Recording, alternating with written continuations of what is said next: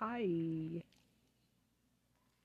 Let's see what was going on. We were listening to top legal experts Ben Meiselas and Michael Popak react to breaking legal news live. This was two days ago. Post midterms edition. guy, this Trump judge, the same judge who's basically ruled in favor of COVID. He's like the pro COVID judge. Um, and they drew Mark Pittman, and he ruled that it was unconstitutional and, and blocked the program.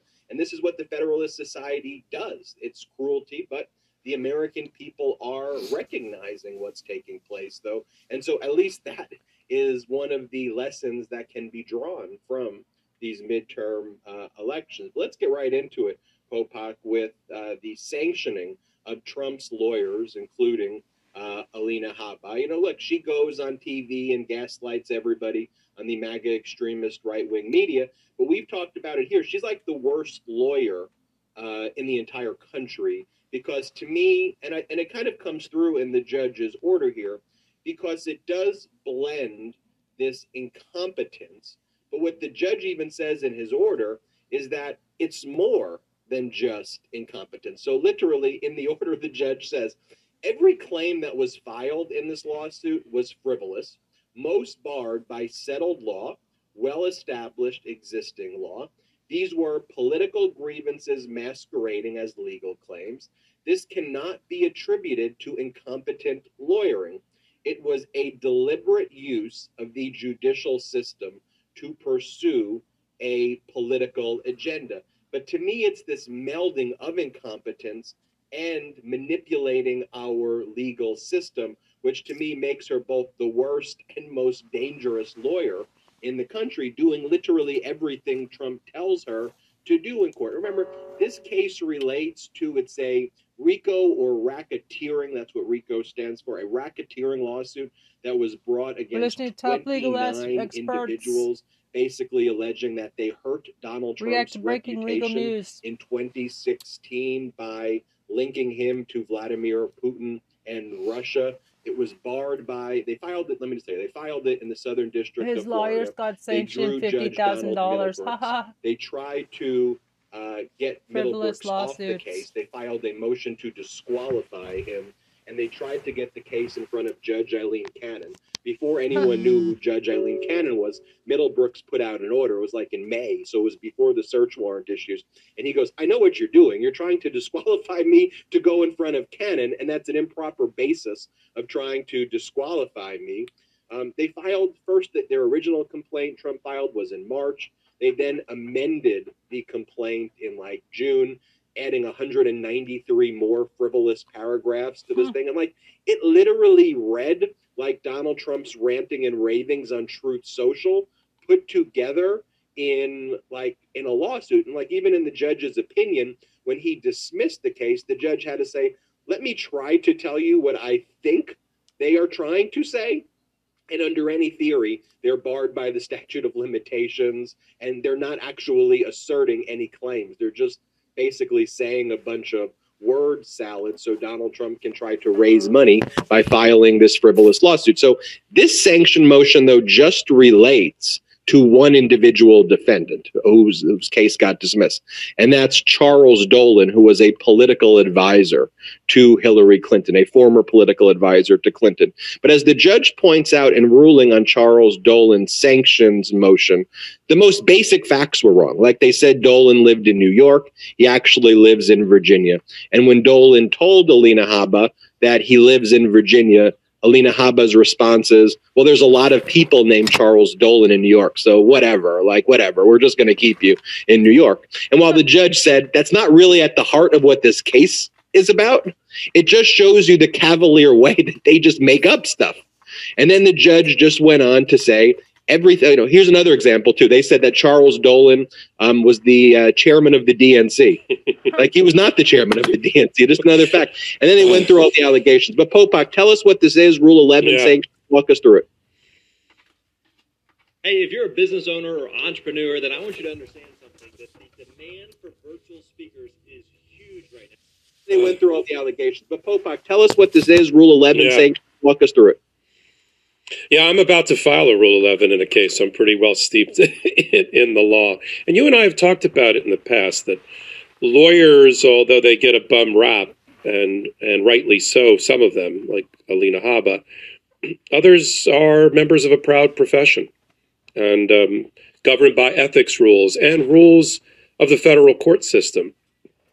When we say Rule 11, we're talking about Rule 11 of the Federal Rules of Civil Procedure, which obligate any filing, any piece of paper that's filed on a docket in federal court, to be signed by a member of the bar of that court. And that signature is not just the John Hancock. It is a certification by the lawyer as officer of the court that they have done the required due diligence and good faith analysis of facts and law prior to filing any paper in that courthouse.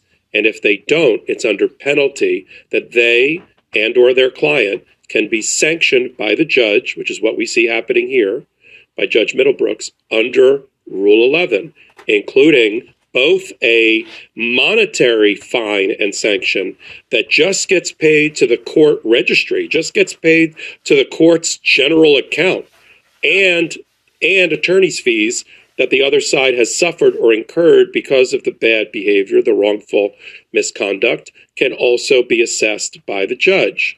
And the predecessor, the the procedure for implementing a Rule 11, which is referred to in Judge Middlebrook's decision, is what we call in the business a 21 day safe harbor letter. So before you, you actually can file with the judge a Rule 11, you have to first give the other side an opportunity to withdraw, literally withdraw the offending piece of paper from the docket and stop basing their uh, their case on that filing, whether it's a motion or it's um, you know some other position they've taken in court.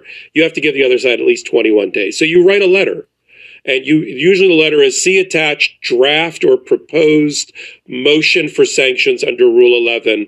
The that outline for you all of the places that your filing is deficient, defective, wrongful, fraudulent, frivolous, and the like withdraw it. If you don't withdraw it on the 22nd day, we will have the opportunity to file it with the court. Now, it's the first time, really, that the court gets uh, knowledge that there is a motion for sanctions. Judges sometimes invite the motion for sanctions. We we all thought, you and me, Ben, certainly that Judge Middlebrooks, in dismissing the amended complaint so vigorously with a 65 page decision, that he was inviting in many places a motion for sanctions under Rule 11. Or the judge also has the ability under his inherent authority and under another set of statutes to also impose sanctions. But this one has generated Rule 11 through. Yeah, the judge, the judge said, "I'm maintaining jurisdiction in the event anybody wants to file a sanctions motion." right, which, which, is a dog whistle. File the sanctions motions. I'm going to grant it. And to your point, in this particular case, they got so many things fundamentally wrong about Charles Dolan. First of all, I'm not sure how close of a confidant or an advisor he was to Hillary Clinton because the judge cited in his ruling that Hillary Clinton testified that she didn't even know who he was. That's one. He certainly wasn't the chairman of the DNC. He didn't live where they said he lived. And all of the ways that they reported his interaction with Igor Danchenko, who is one of three people that Durham, the special prosecutor, prosecuted as part of the Russia investigation and lost. Everybody will remember last month we talked about he did not get a conviction against Igor Danchenko. He walked out the wooden door of the courthouse a free man. And um, it had to do with the Steele dossier, right? Connecting Trump to Russia, sexual misconduct by Trump that the Russians supposedly had um, information about to use to extort him, and the like in any event, they mis uh, misrepresented to the court in the filing and against Dolan his connection to Igor Danchenko, information that was passed or not passed to Charles Dolan from Igor Danchenko. It was just all wrong. And there is a repercussion for dragging somebody through the mud inappropriately in a public filing. And that is you're going to get sanctioned. The couple of comments that were made by the judge that resonated with me, Ben, and I want to hear from you, is that the judge said, 31 individuals and organizations were summoned to this court forced to hire an attorney and defend frivolous claims, and the common thread was just Donald Trump's